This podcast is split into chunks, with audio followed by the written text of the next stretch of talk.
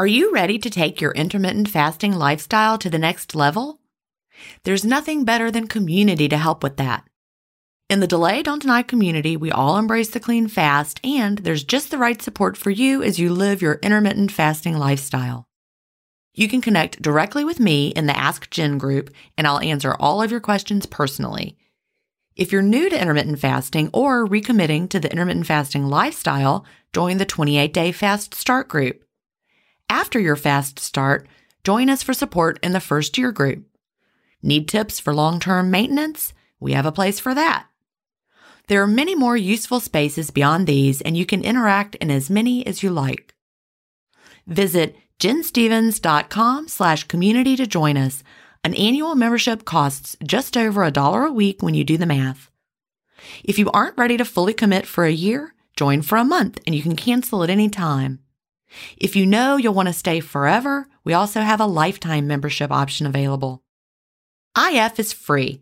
You don't need to join our community to fast.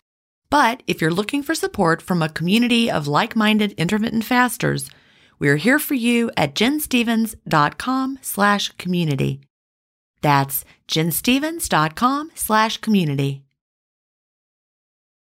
Achieving my long term goals is more about creating healthy habits and less about quick fixes. And that's why I love both intermittent fasting and daily harvest. Tim Spector, a gut health expert and founder of Zoe, and Dr. B, gastroenterologist and author of Fiber Fueled, recommend that you aim for at least 30 unique plant foods per week. Daily Harvest helps make it easy. One of my favorite options is the sweet potato and wild rice hash harvest bowl. With Daily Harvest, I'm getting tons of plant based options built on organic fruits and vegetables that are easy to prep and free of weird ingredients such as fillers, seed oils, and added sugars. Create healthy habits that last with Daily Harvest. For a limited time only, go to dailyharvest.com slash ifstories to get $30 off your first box plus free shipping. That's dailyharvest.com com slash IF stories for $30 off your first box and free shipping. Dailyharvest.com slash IF stories. Welcome to Intermittent Fasting Stories. I'm your host, Gin Stephens, author of the New York Times bestseller Fast Feast Repeat, as well as the book that started it all, Delay Don't Deny. I lost over 80 pounds thanks to intermittent fasting after learning how to delay my eating rather than denying myself the delicious foods I want to eat. Now, who's ready to hear an inspirational intermittent fasting story? That's why we're here. So let's get excited to talk to today's guest.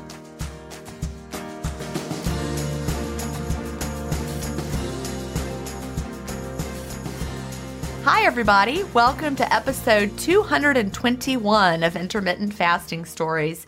Today I'm here with Steve Ross. Steve lives in Crookston, Minnesota, and he is a partner in an agricultural supply firm and he manages the seed division. Welcome, Steve. Thank you, Gin. Good to be here.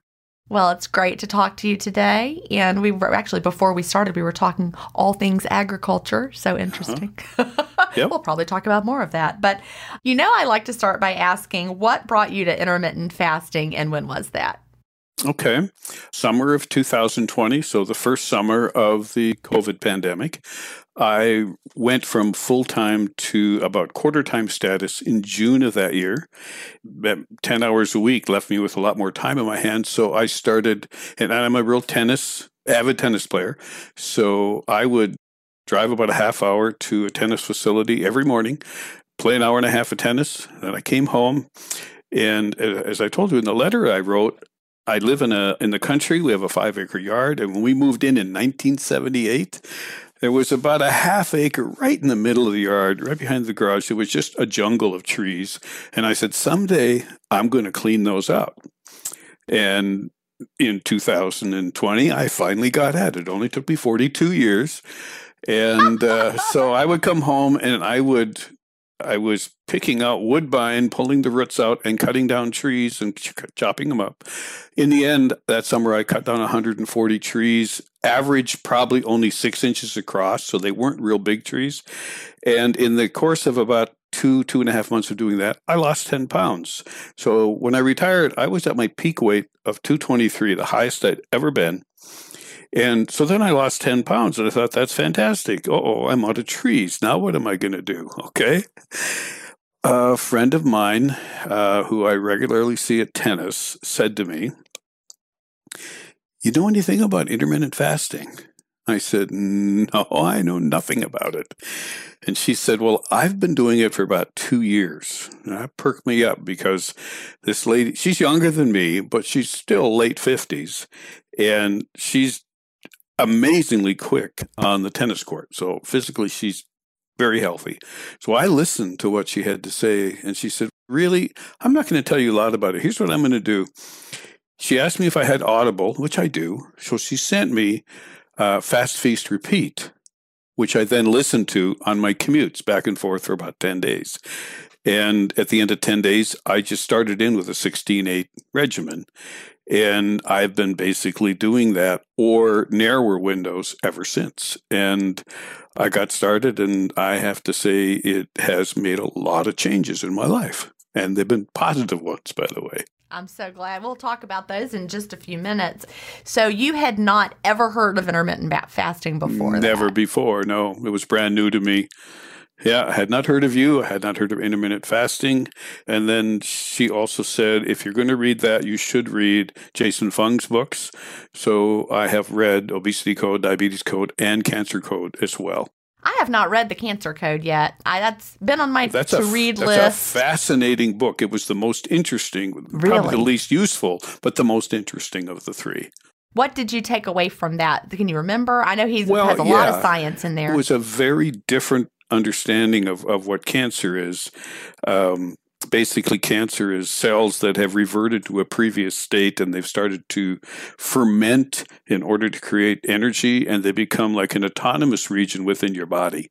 They live for themselves rather than being a cooperative cell, which is what makes us work as such complex creatures. And just that basic concept came through, and, and I just.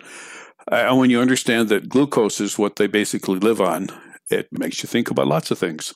Definitely. And it also helps you to realize why fasting would be so powerful when exactly. when fighting cancer, even though if someone has cancer, they should work with their team and not just like fast exactly. through it. You need to get medical help too. But my point being that fasting would theoretically help prevent cancer because you're not feeding the cancer cells. Exactly. Cancer cells do not live on either ketones or fat only glucose. Awesome. So every day while we're fasting, we can know that we're just one more thing helping us to hopefully prevent cancer down exactly. the line. Exactly. Yes. I'm convinced there's a connection. Not sure how strong, but it's there. I think so. I mean, it's just it's a tool in the toolbox. It's just a healthy exactly. thing that we can do. Mm-hmm. So when you when you first started listening, you'd never heard of intermittent fasting, but you trusted your friend because she was in great shape. Had you known her before she started fasting? Uh, yes, but I wasn't really aware that she was starting when she did. But then you say you just took took her word for it and said, "I'm going to listen to this book." And as you were listening, you're like, "This sounds awesome." I did, and it was like there were light bulbs going off almost constantly because I've been trying to make sense of a lot of things. So why are we? Why do we have the chronic health problems that we do? I, I have not had any serious ones, although I long ago was diagnosed as having metabolic syndrome, which is basically lipid profiles that are not real good and a tendency to trend towards diabetes. wasn't there. But um, other than that, I, I was basically healthy. And still, I was listening. And I, I, I know one light bulb that really went off was I was listening, and you were talking about how flavors can set off an insulin response. And I remembered how in the 80s I had put on some weight and I decided I would like to try to take that off. Well, not knowing any better, I thought, well, calories in, calories out, right? Oh, okay. So I thought, well, let me switch from my morning Pepsi to morning diet Pepsi, right? And I did that for about two weeks. But every time I would mid morning have a diet Pepsi, I got so hungry that I had to eat something. And I had no idea why that was. But I did conclude that you're not going to lose any weight drinking diet pop. we see that there's definitely a correlation between people who drink diet sodas and higher weights. Now, of course, people are like, well, that doesn't prove anything because maybe people of higher weights just choose diet soda. But Yeah. I mean, you know, but that's true. That's a it's fair hard to- statement. To, find the direction of causality. But when you think about it from the point of view of metabolic confusion and the sweet taste Yes. coming in and no calories are coming in, that actually is very confusing for the body because the body is expecting calories Exactly. with sweetness because things in nature that are sweet do have glucose. And so then your body's like, I don't even know what's happening. so it releases some insulin, down goes your blood sugar, and then your hunger pangs kick in. Exactly, And you go, well, I guess I better eat something. And so it was very counterproductive. And that was probably my one attempt at dieting in my life. I have so not you had been a never dieter. tried it before. No. Not really. No, I, I just no. That's not something I've ever done. I've, I would try to do portion control or, you know, eat the better stuff, and and I've always been pretty good about staying active physically. So that was my basic approach until I started IF. you had gotten down to 213 about after you'd done all the tree work on your on your land. Did you feel like you were overweight at that weight? Oh yes, Was that overweight? Okay. I'm five foot nine, so I'm not huge, but I'm not tiny, and and I still felt very much that I was overweight at that point. I believe an ideal weight maybe be 180, 185 in that range. All right. So you you knew that you weren't at your your top peak weight and feeling your best. I will say that having read your book and listened to my friend talk about what IF does, my main motivation for doing it really wasn't the weight loss. And it really was all the other health benefits, which have been a bigger deal for me than weight loss. Though I'm glad to have dropped the weight. It's much easier on my joints. They're all good right now. I'd like to keep them that way.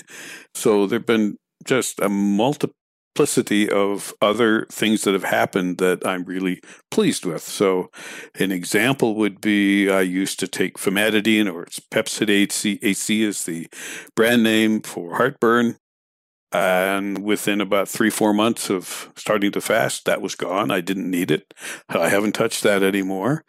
I also was off my statin for several months because last summer I went to see my physician for an annual checkup. And when he popped the results up on the screen, he he looked at me. He says, "That's fantastic." And then he looked at me. He said, "What are you doing?" So your cholesterol was way down. It was way down, yes. And then in the fall, I checked again, and it after I'd been off the statin for a while, it had crept up again. Not as, I mean, no worse than it had been before. But he basically he called me and he said, "I see what your test results are." And he said something to the effect that you can't really outrun your genetics Well, to a degree. that's definitely part of that's, it. Yeah. That's true. So I have gone back on a statin again, and I will recheck again in June, and we'll see how that goes. But I know I did feel better when I was off the statin. There are some, especially some minor micro tears in your muscles that happen, and if that gets bad, I take a break. Other things, I had issues with sleeping. And so for a while, I was taking Ambien and uh, half a dose of an antidepressant to be able to sleep well. And I was off the Ambien before I started fasting, and now I'm off the antidepressant as well, doing, and I'm sleeping very well without that. I have way fewer joint aches and pains. I can tell when I'm in Arizona in the winters, I play tennis with a lot of people my age and older. Most of them will never play tennis two days in a row because they get too sore. Right. I can play every day and I never get sore. That's awesome. Now, pri- prior to intermittent fasting, would you get sore? Hmm, all the time. In fact, I used to live on Motrin because I was always sore, always aching, and the fasting when you when you keep your glucose down and your insulin down my understanding is you have a whole lot less inflammation going on and because of that i almost never take an ibuprofen anymore or an aspirin Oh yeah, me neither. I can't think of the last time I have. I, I had a headache at some point. I don't know, yeah a i couple don't get months headaches ago, anymore either It was very unusual. Mhm. I don't even know when it was, but I was like, this is weird. Well, I don't even know where it is. Like I used to carry, I guess Advil or Motrin, uh, something. I used to carry something in my purse. I had it with me Yeah. all the time, and I remember I needed it. and I didn't even know where I had any. That was the part that was so weird. I'm like, I know there's got to be sign. some around here somewhere. Yeah. Yeah. Yeah. Because yeah. it's been so long. So I want to circle back to cholesterol for just a minute. Yes. Would you say that when you were retested after you had stopped taking the statin and your cholesterol was slightly higher, were you still in the fat loss phase? Were you losing fat at that point? At that point, yes, I was still losing weight, and I understand that that can uh, cause it to go up. So I had I went to just a lab in January. I'm looking for it right here, and got tested again.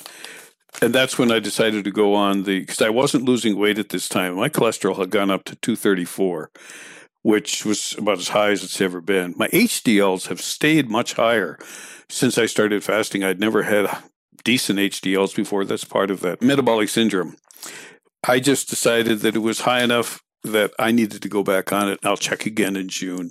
But yes, I, and I also know that in the fall when I tested, I was probably 16 hours fasted. And now I understand you probably should only be 10 to 12 because it, when you go longer, you that number can actually go higher. You can it might, and it's yeah, it's it's just the the tricky part is it, it, can be higher for for the fat because of the fat loss that's happening. Right. So yeah, you just yep. don't know which it is. So yep. yeah.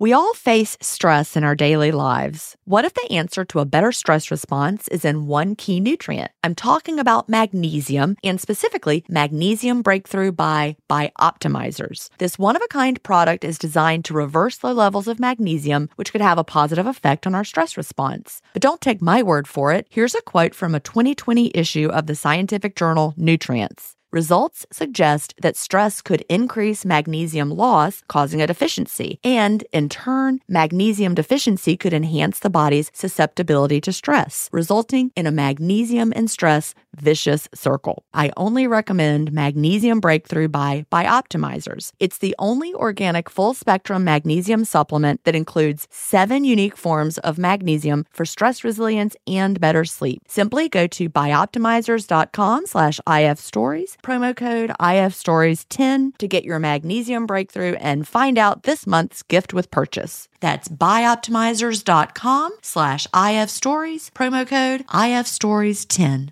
If you've been listening to my podcast for a while, you know what a fan I am of Dr. Tim Spector and the work he's doing with Zoe. I was first introduced to his work in 2015, and I've been following his research ever since. What I love most about the Zoe Science and Nutrition podcast is that they have weekly interviews with world leading experts who explain how their latest research can benefit your health. Recently, I was thrilled to finally meet him face to face as we recorded an episode for the Zoe Science and Nutrition podcast, and this episode aired on April 11th. We had a chance to talk about the world's biggest intermittent fasting study, and I had the opportunity to explain the clean fast to Jonathan, which may explain why he didn't enjoy his prior experiences with fasting. Search for Zoe Science and Nutrition on your podcast player or on YouTube to hear the latest episode, and don't forget to look for the April 11th episode to hear me, Tim, and Jonathan talk about the world's biggest intermittent fasting study you've had a lot of great health benefits. You know, talking about metabolic syndrome.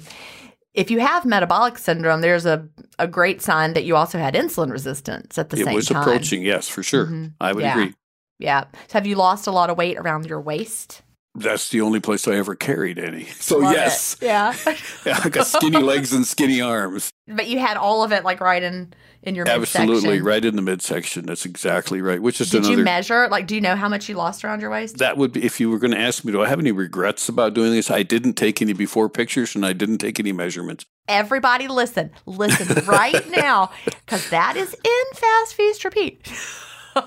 to take those measurements. And I'm not kidding, you're going to want them. And take those photos. And when I said don't wear your underwear, I meant that. not just for men, women too. uh, no, you're. I, I think you're, you're going right. to want to show them to people. You really are going to want to show people. That is a regret. On the other hand, I look much better than I did before, so I'm happy with that. How, do you know like your your clothing size change? I've got several belts that I can't use. In fact, I I've got a belt I just love. It's a really high quality leather belt. I tried to wear it yesterday and my jeans kept sliding down. So I said I've either got to put a new loop in or I can't wear it. I've actually been able to buy some size large shirts and they fit, which has been years since I've done that one of the things that I have really begun to love about being in the fasted state is I've learned to never eat and then play tennis. Oh, yeah. really decreases the quality of my play. I play my best tennis. And then in the winter, when I'm down south, I do a lot of hiking. And I'll go on really long hikes and I won't eat until I'm done because it's just much easier. Absolutely. And, you know, we hear people who worry about that so much because even now, trainers are still telling people that you have to fuel before your workout. And I'm like, no, no, no. no. Sometimes people will come in, they're like, oh my God, my trainer says I have. I'm like, no, stop, stop listening to that. But if you've, once you're fat adapted, you would never yes. go back. I, I have to agree with that. I do still carry some trail mix just in case just I should have a hypoglycemic event. And I've never had it happen. Just in case you're ready. Me neither. I've never had that happen ever that I have been doing something in the fasted state and needed a, a snack. Just never happened. Learning that we are a multi fuel vehicle basically has been an eye opener to me. It's like our forklifts at work run on either propane or gasoline. If they were electric, they would be awesome as, as an example. Propane, they run clean with high, fully high power. So that's like running on fat or ketones. You run on gasoline, it runs dirty and it runs at 85% of its normal power. Oh, that's so interesting. That's a yeah, great that's, analogy that's to the like, human body, right? Yeah, it's we're we're a multi-fuel vehicle and I, I love that concept. And we can switch fuels. We're meant to be metabolically flexible. That's the part that's so important. Yeah, that's exactly right. I've concluded I've read a lot of books about indigenous people and how they eat and how the variety of what they eat. It may be from almost all tubers to almost all fat, and yet they do very well. The one thing they have in common is almost none of them eat any processed foods.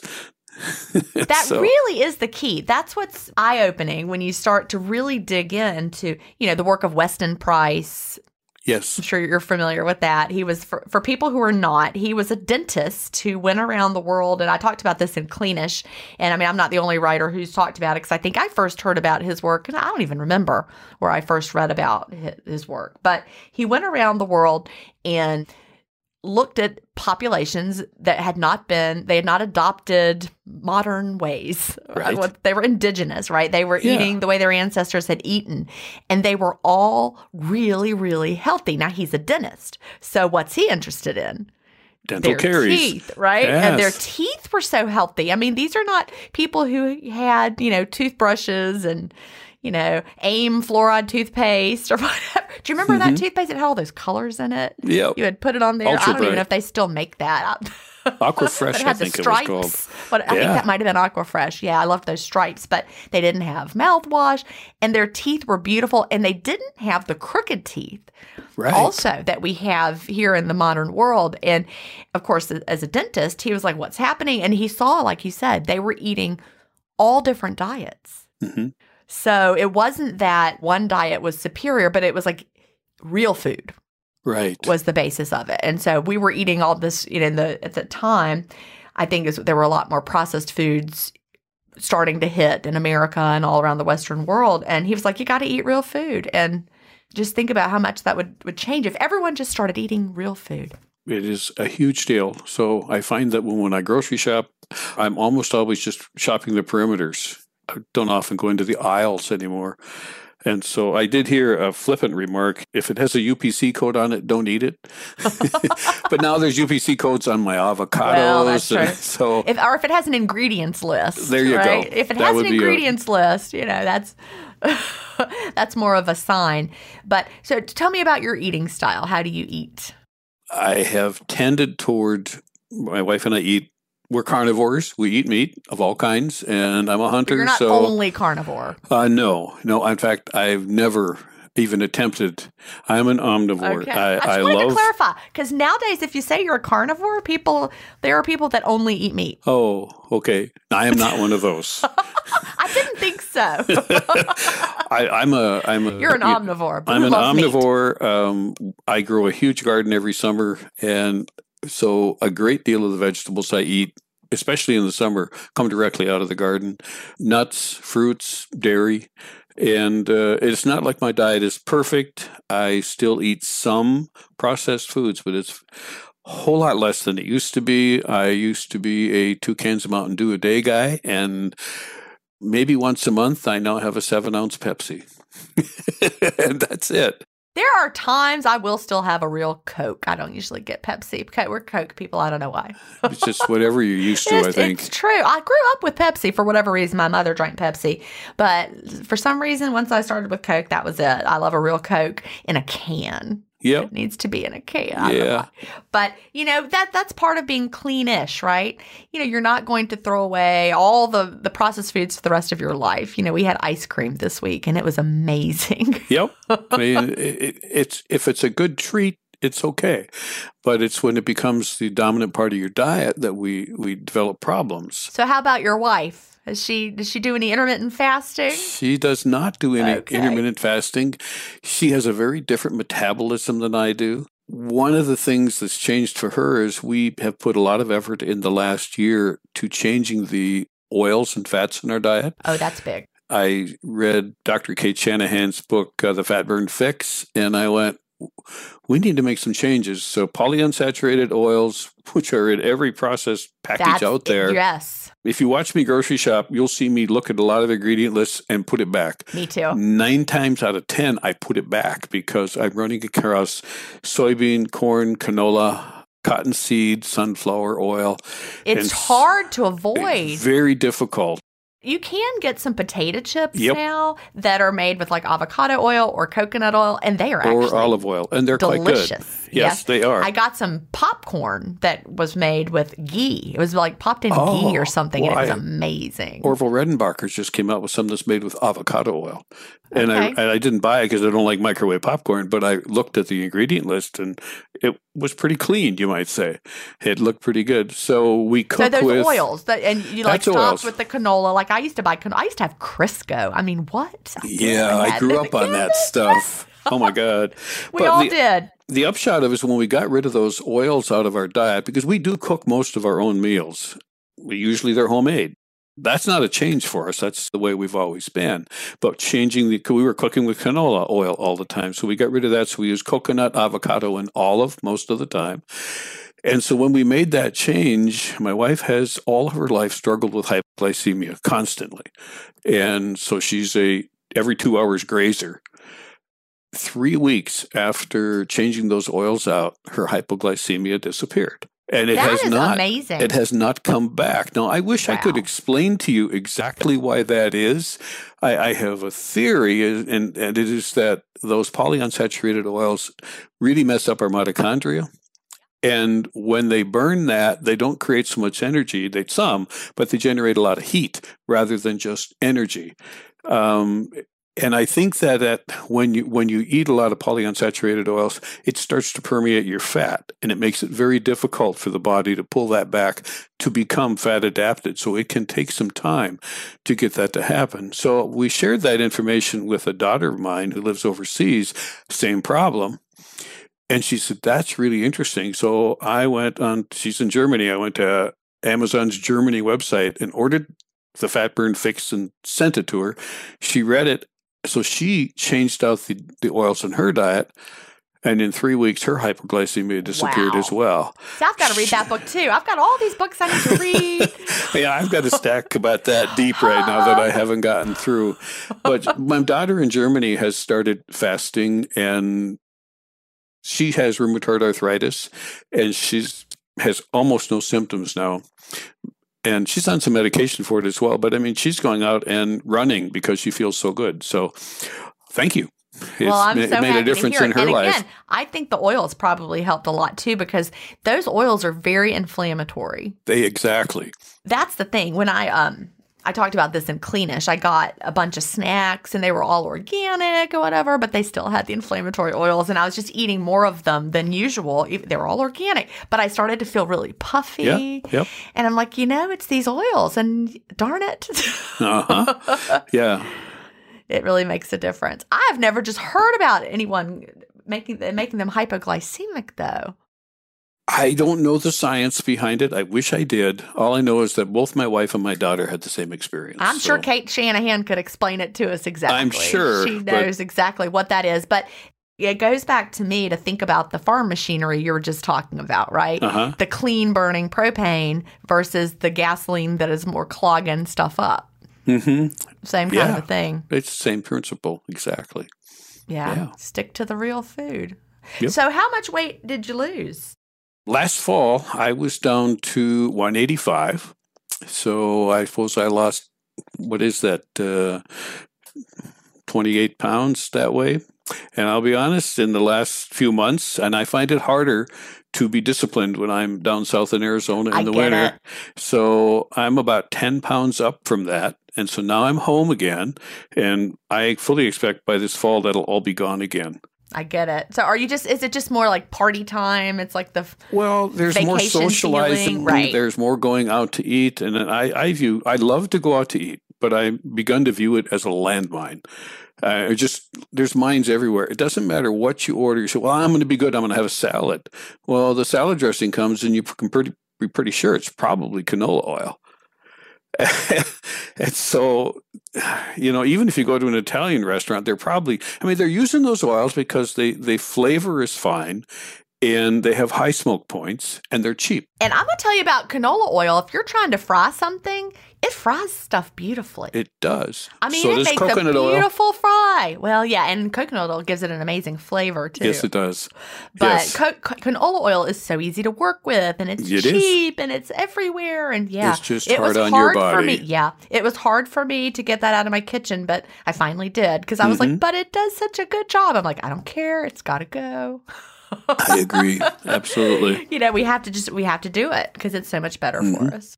Exactly. What is your perfect intermittent fasting day? Now, I hate to use the word perfect. Hmm. What is your typical ide- ideal is a better word than Okay. perfect. What's Pattern. an ideal day or pattern for you? Maybe not when you're in Arizona, but when you're home.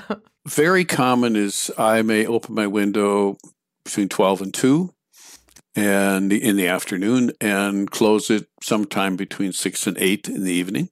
That's very common. When my son and his family came down to visit this winter one time and they needed breakfast made, so I made breakfast and then I had breakfast a couple days and truthfully I did not feel very good.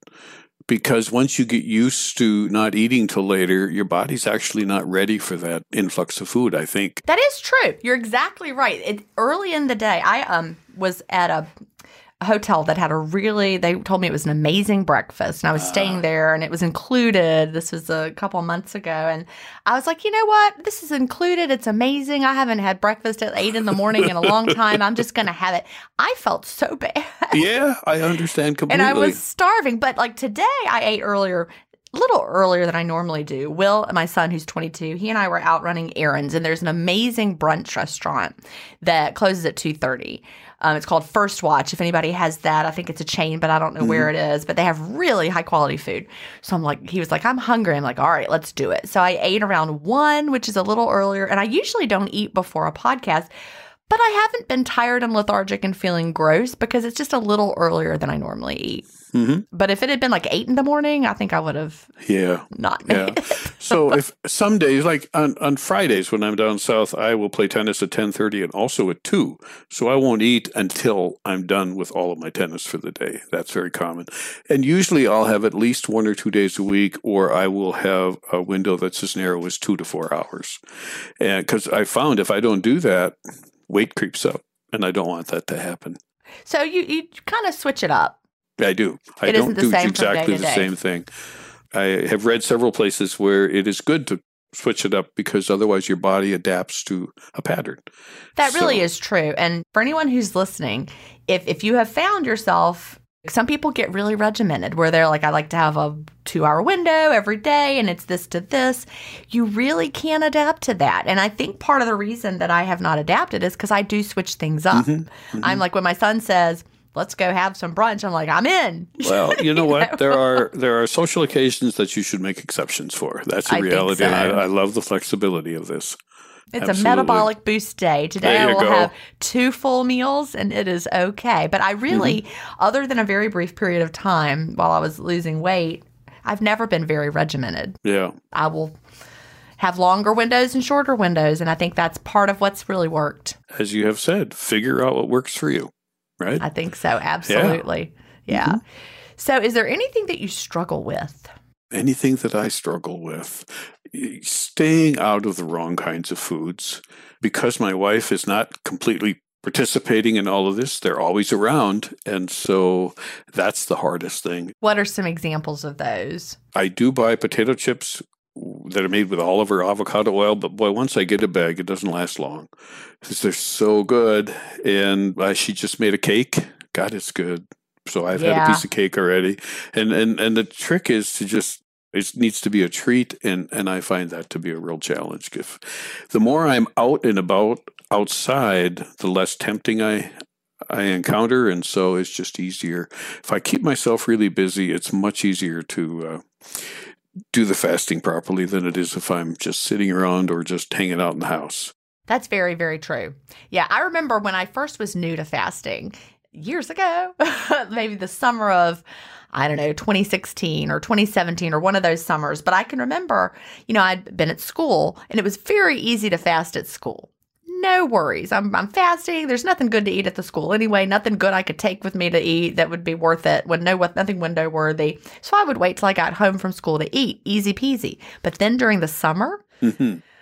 right around probably one o'clock, two o'clock, I started looking at the clock and thinking about food. And so I would have, I would schedule errands during that, that that, tough sense. part of the day. I would, I'll be like, you know, I think I'm going to run out. I'm going to go to the mall or I'm going to go, you know, over here, do some grocery shopping or something. Good strategy. It really helped me because I would, otherwise, I had the window creep. And, you know, once I retired, I had to deal with that as well because there was no more going back to school. Sure. Thank goodness Sure.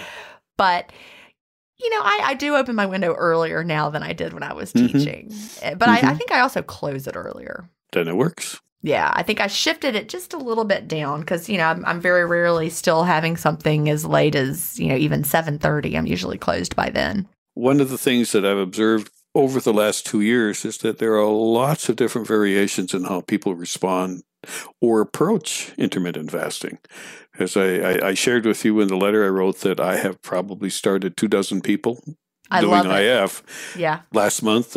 Got another friend going, so he bought your book, so got you another copy sold, and he bought the obesity code, and he's uh, listening now to your podcasts. And it was it. He's an old friend, and his wife just had bariatric surgery, doing much better because her weight has come way down, and he's pre-diabetic and they they just both been struggling with how do we how do we manage our health issues as we get older because they're both in their early 70s and both of them have enough mobility issues they can't be as active as they would like to be. So it just I, every week he gives me a little feedback on how things are going now and he, he's he's really enjoying it and he's doing well i love it so it's it's never too late to start that's the thing No. you know we, we think i used to think that 50s were old but here we are well they are but they're far in my rearview mirror so that's okay but um, yeah, I did just I did just join the AARP recently.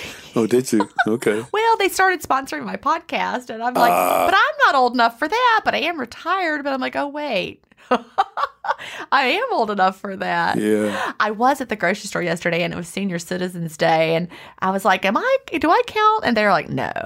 I'm like, darn it, you had to be 60 to Oh, be a really? senior citizen at at Publix or whatever. But Uh-huh. I was like, okay, well, I am retired, and I'm in the AARP in case they thought I was crazy for asking.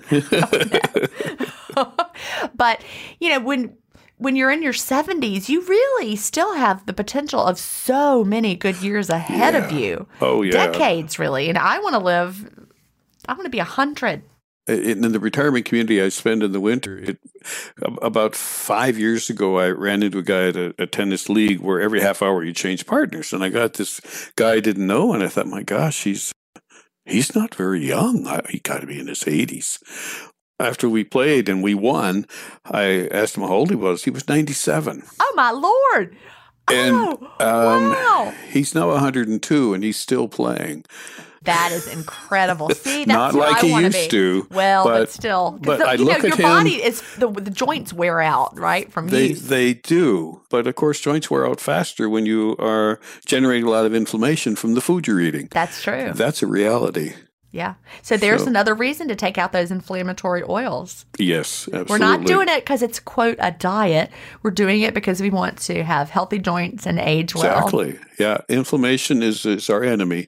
And whatever we can do to reduce that is a big deal. And the key is really also like this gentleman is showing us staying active. Exactly. Yeah. He's a little guy, and I'm sure he's he's probably naturally eaten carefully all his life. But of course, I've also heard it said that if you want to live a long and healthy life, you must pick your parents well. That's true. it's definitely a factor. Yes. but there is a lot you can do. And and again, Mhm. staying active is so important. I remember watching my grandmother. She did not age well. And she was not active and she sat in her chair and she watched TV and she could hardly walk around and then she had dementia that was Mhm. and it just it was really really sad because i remembered her from when i was younger and you know looked up to her and she was an interior designer and Oh, yeah. she just always her hair was per you know perfect you know her house was get it. perfect and and then she just totally and so i remembered you know as as i was i was my 20s and my boys were little and it was really really hard she wasn't really that old Not Really? then. No. no and no and um let me think of how old she was so if if she was born in she was probably gosh in her early 70s that was it Mm. and Yeah, that's not that old. it wasn't that old at all and so i vowed right there i was like i've got to you know do something Mhm. to to keep that from happening and and being active is the thing and i really i could still do better with that because i get caught up in managing my group and recording a podcast and doing more sitting than i should so i want to be like that 97 year old guy 102 he's 102 He's 102 now. Yes. he is my hero i want to be Yeah. like him He's amazing. And there are a lot of people in their 80s playing really good tennis yet. It's very, uh, brings me a lot of hope. So I should have a lot of years of that left yet. well have you ever played pickleball I have. Yes. do you like i've not played pickleball Um, but i want to I, you know, if I lost some of my mobility, then I would probably switch to pickleball. It's very hard to switch back and forth. Oh, they I have get it. different length rackets, and it, it's a very different. Uh, You would, your motor swing. memory would be different. and Yeah. and I guess that's why I don't play it more. But I, it, it's a fun sport.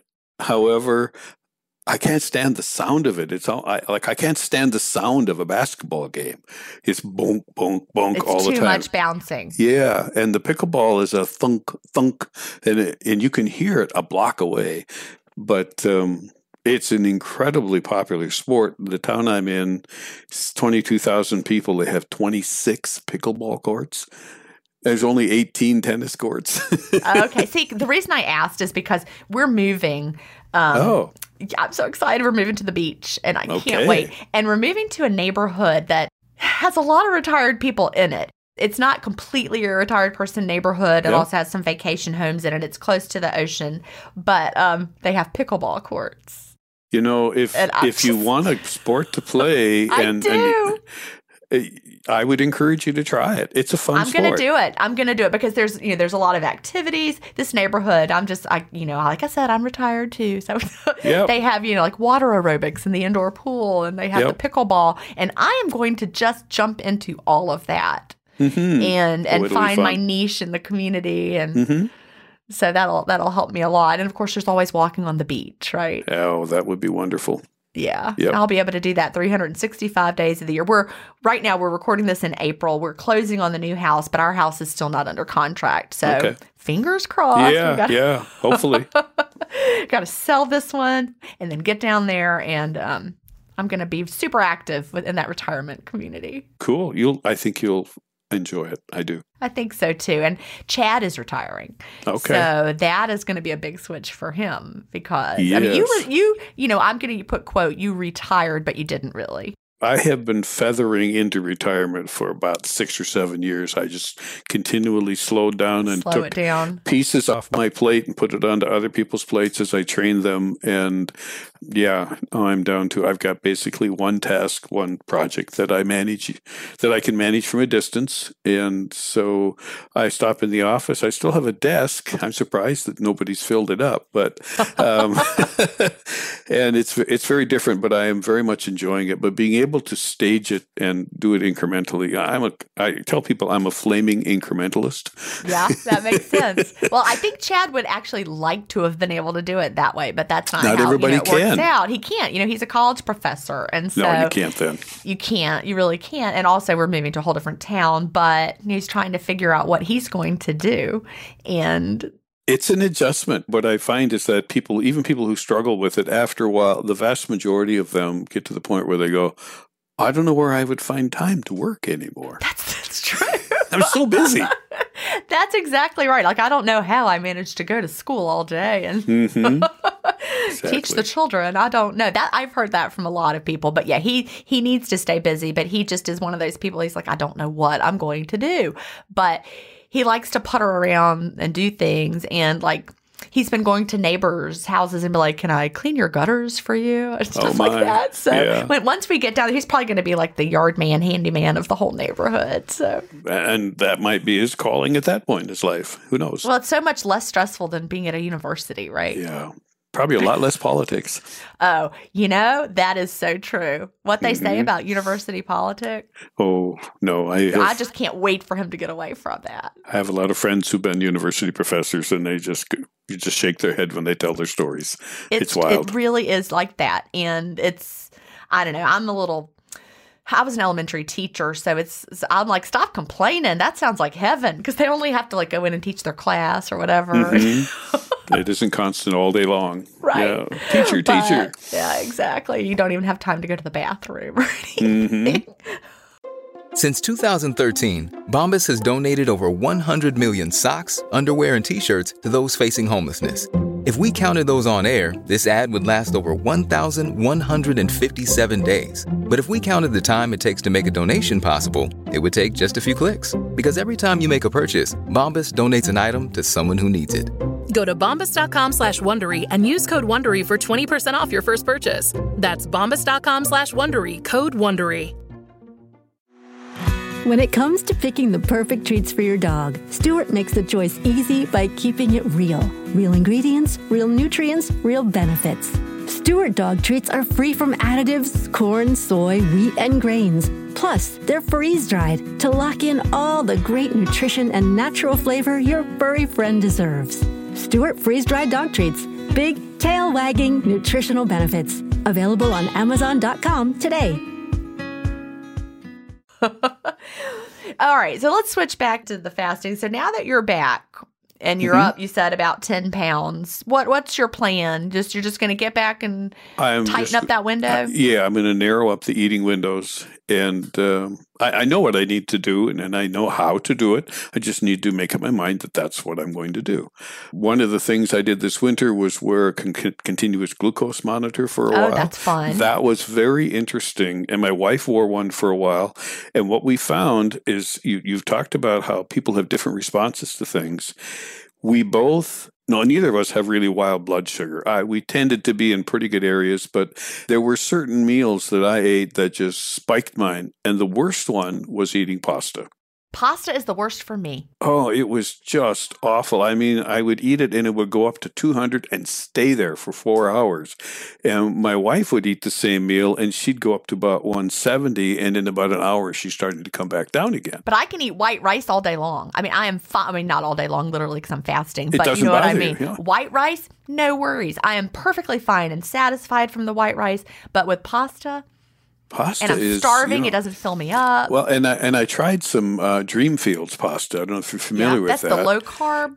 Um, High it's low- fiber. it's got inulin fiber, Okay, chicory root knew there was fiber added yeah. into it. And there I spiked 170 to 180, and it took longer to go up, but then it stayed up just as long. So it did mitigate the, the blood sugar rise some. But we just we just found that we responded differently to the various foods we ate, and that I am more carb sensitive than she is. That's, not just a, a, reality. That Yeah. doesn't surprise me at all. And I am certain after doing the Zoe test Mm-hmm. You know, and I found out that I didn't clear the blood glucose well or the fat well, which of course Okay. doesn't surprise me. But I'm Chad hasn't done it, but I'm sure he clears it perfectly. Oh, okay.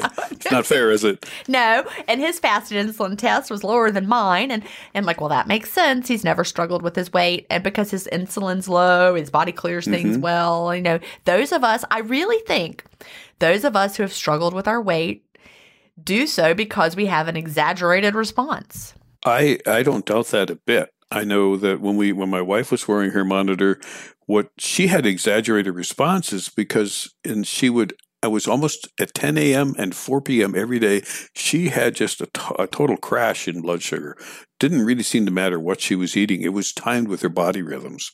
She And- needed to eat. She's been telling me for years she needs to eat dinner at four o'clock, and I'm not hungry till five thirty or six. So we compromise at five, and she has a snack at four. I mean, it's just, but there were different patterns, and we all respond different. So we have to figure out what works for our body, and that's not easy to do. So I feel well, like I love I'm- that you did the CGM. That helped a lot. yeah, I'm a year and a half into fasting, and I feel like in a year and a half I will still be tweaking this. Well, There's no I'm question still about tweaking that. still. I mean, Yeah. they're still even, you know, making changes day to day and different seasons and Mhm. different times and on vacation and when you're having brunch and Yep. things like that. And, you know, you feel your honesty pants getting a little tight. it happens, but you don't freak out. That's the Right. thing. I, I love that you're just calm about it. You know what happened. Intermittent fasting didn't stop working in Arizona. No, it doesn't. And one of the things that I really love about intermittent fasting is that in especially in a couple of our friends, it has brought what I can only describe as hope into their lives. Uh, we have uh, one of the first people that I got started fasting with some longtime friends, and she has long had issues with excessive weight, really high. Has had both her knees replaced, and when we sat we sat down around a campfire about three weeks after I started. And we just talked about it for about two hours. And they started the next day, and they're both still at it. And she's down about 40 pounds now. Still a long ways to go. But I can only say that she's someone who now lives in hope and is happy all the time. It's just, it's an incredible difference. that is great. If you can't figure out how to control the weight, because she tried every diet under the sun. You've Oh, described there, all yeah, the diets that you've been on. She's done them all. And so she's very different from me in that respect. But she didn't have much hope that a diet was going to do anything for her. Now she does have hope. And it's really fun to encounter her because She's uh, she feel, she and she's feels out good. exercising. She's never done, never been able to do that. And she's, yeah, having fun, playing with her grandkids. Life is good. That is the, that's that's what we're looking forward to one day, us too. you Good. And I have to honestly say that's one reason we're going to the beach because I know grandchildren will always want to come and visit us there. You've created a hook. Good for you. well, you know, my boys are still young. Cal and Kate, the, Cal's 24, Will Mm-hmm. is 22. We're not, you know, we got a ways to go. Cal's married, Will is not, but one day there will be some grandchildren running around the beach house. you know, when I was your age, I was saying that too. I think I was 62 when we 60. No, I was 64 when we got our first one. well, that counts. And but number four is on the way. Oh, So yeah, See, there you Mhm. go. So there's hope. I, you know, ten years, I'll be fine. I'm gonna live to Yep. be over hundred. there you go. They'll be like, Gra- Grandmama's playing pickleball down there. You'll probably terrorize those courts. It'll Grandmama's teaching water aerobics. Maybe by Mhm. then, I don't know.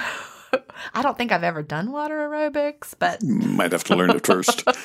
I think so. I don't know. I remember being in a pool and jumping around, but just like making my own thing up. So I Mm-hmm. think I need some actual. It's they're supposed to be really, really good for your body. Water aerobics. well, yeah, it takes so much stress off your joints. Well, that too. Plus, you have the resistance from the water. Right. I think Yep. that adds to it. And plus, I just really love being in the water. So Yep. It's good. I'll have to have to see how that goes. I'll keep everybody posted as to whether or not I'm I'm actually playing the pickleball. But I hope, I Okay. hope- and I'm also going to tell everybody who lives there about intermittent fasting. There you go. It'll be a whole new group that you can Well, proselytize to. I actually am thinking about that. Like we might have like a community intermittent fasting talk or something. hmm Well, we, we it would not surprise me because I think probably that am going the to. first core of people we got going on fasting was the tennis friends, Right. and uh, my friend and I kind of teamed up on some people, and and we went, yeah, you know, this could be really helpful, and it has been very helpful to many people there. I love it. And another thing I have in my mind, do you remember hearing about? I don't know if you've listened on the podcast. We talked about the cruises that we used to do. hmm If you heard us talk about those, we did one in 2018 and we did one in 2019. And I don't know that we'll ever cruise again, but I'm going to be living at a beach town. And so go. I think I'm going to have some delay, don't deny events, Oh, land based, but Mhm. in Myrtle Beach. Because it's a, have you been to Myrtle Beach? I have not. Our, we're actually south. We're in Surfside, which is Okay, south of Myrtle.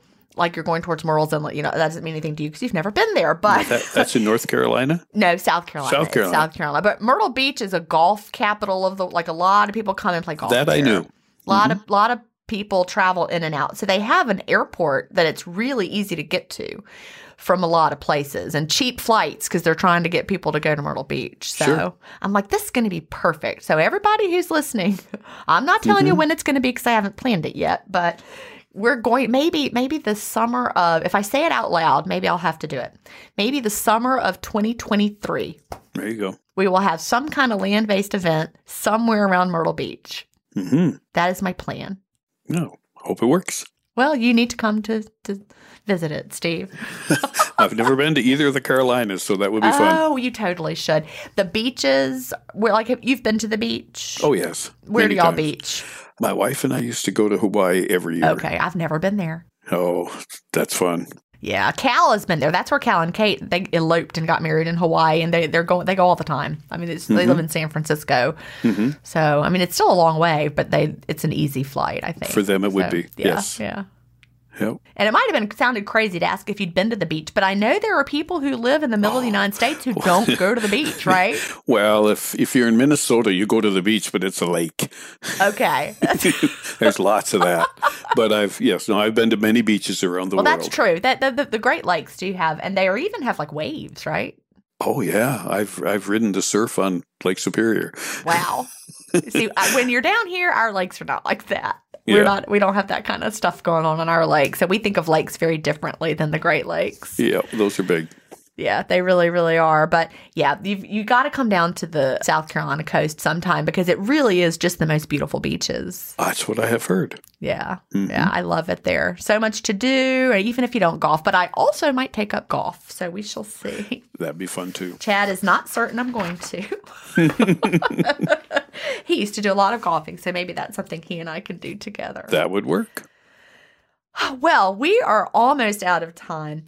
What would you tell someone just starting out with intermittent fasting, or what do you wish you knew when you first started?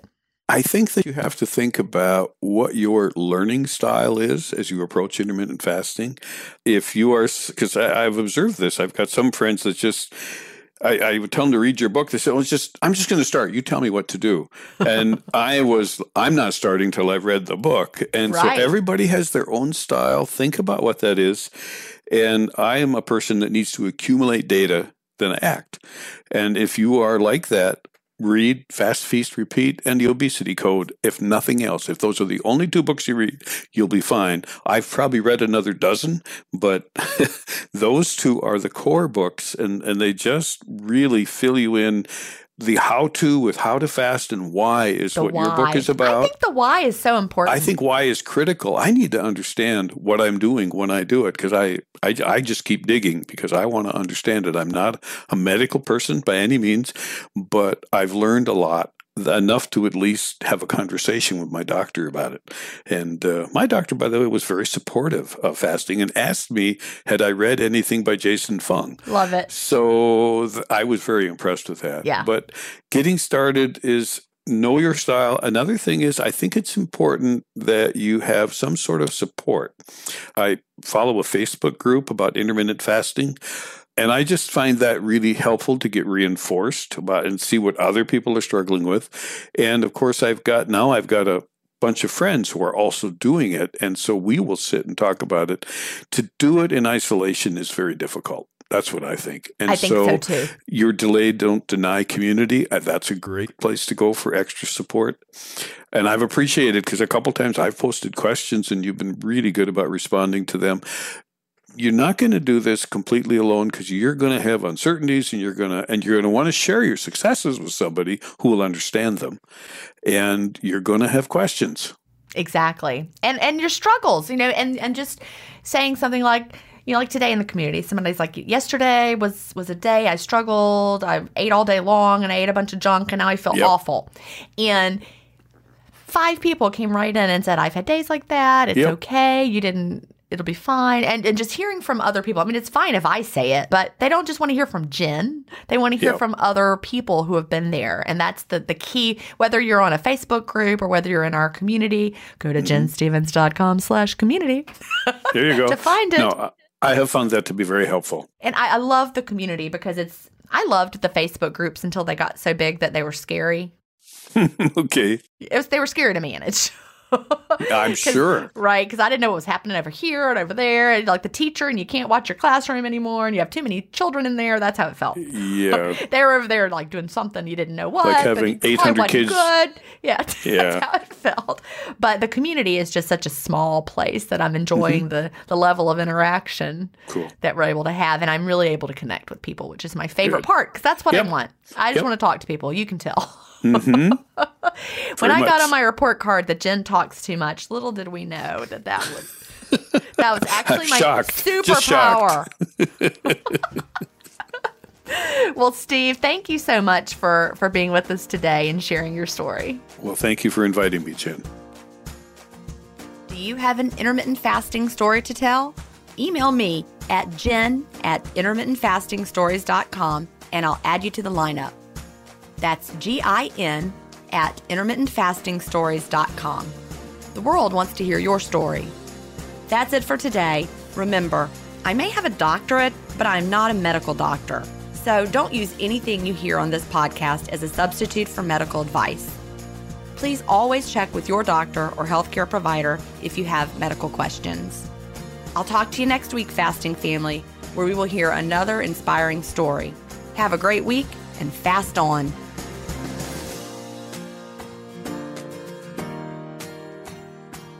Intermittent Fasting Stories is edited, mixed, and mastered by Resonate Recordings.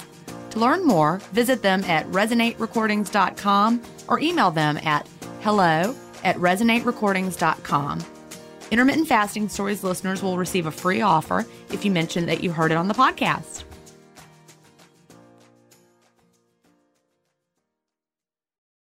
Once upon a beat. Remember those stories and fables that would capture your imagination and you couldn't wait to see how they would unfold? And now, when you read them as an adult, you think some of these old tales could use a fresh spin. We have a perfect podcast to bring you the stories you remember, remix, and reimagine for the kids in your life today. Join me DJ Few. and my trusty turntable, Baby Scratch, as we spin up new tales in the New Kids and Family podcast, Once Upon a Beat. Wondery and Tinkercast are bringing you a jam packed, music filled weekly party where hip hop and fables meet. It's Once Upon a Beat. Follow Once Upon a Beat on the Wondery app or wherever you get your podcasts. You can listen to Once Upon a Beat early and ad free right now by joining Wondery Plus in the Wondery app or Wondery Kids Plus in Apple Podcasts. Once upon a beat.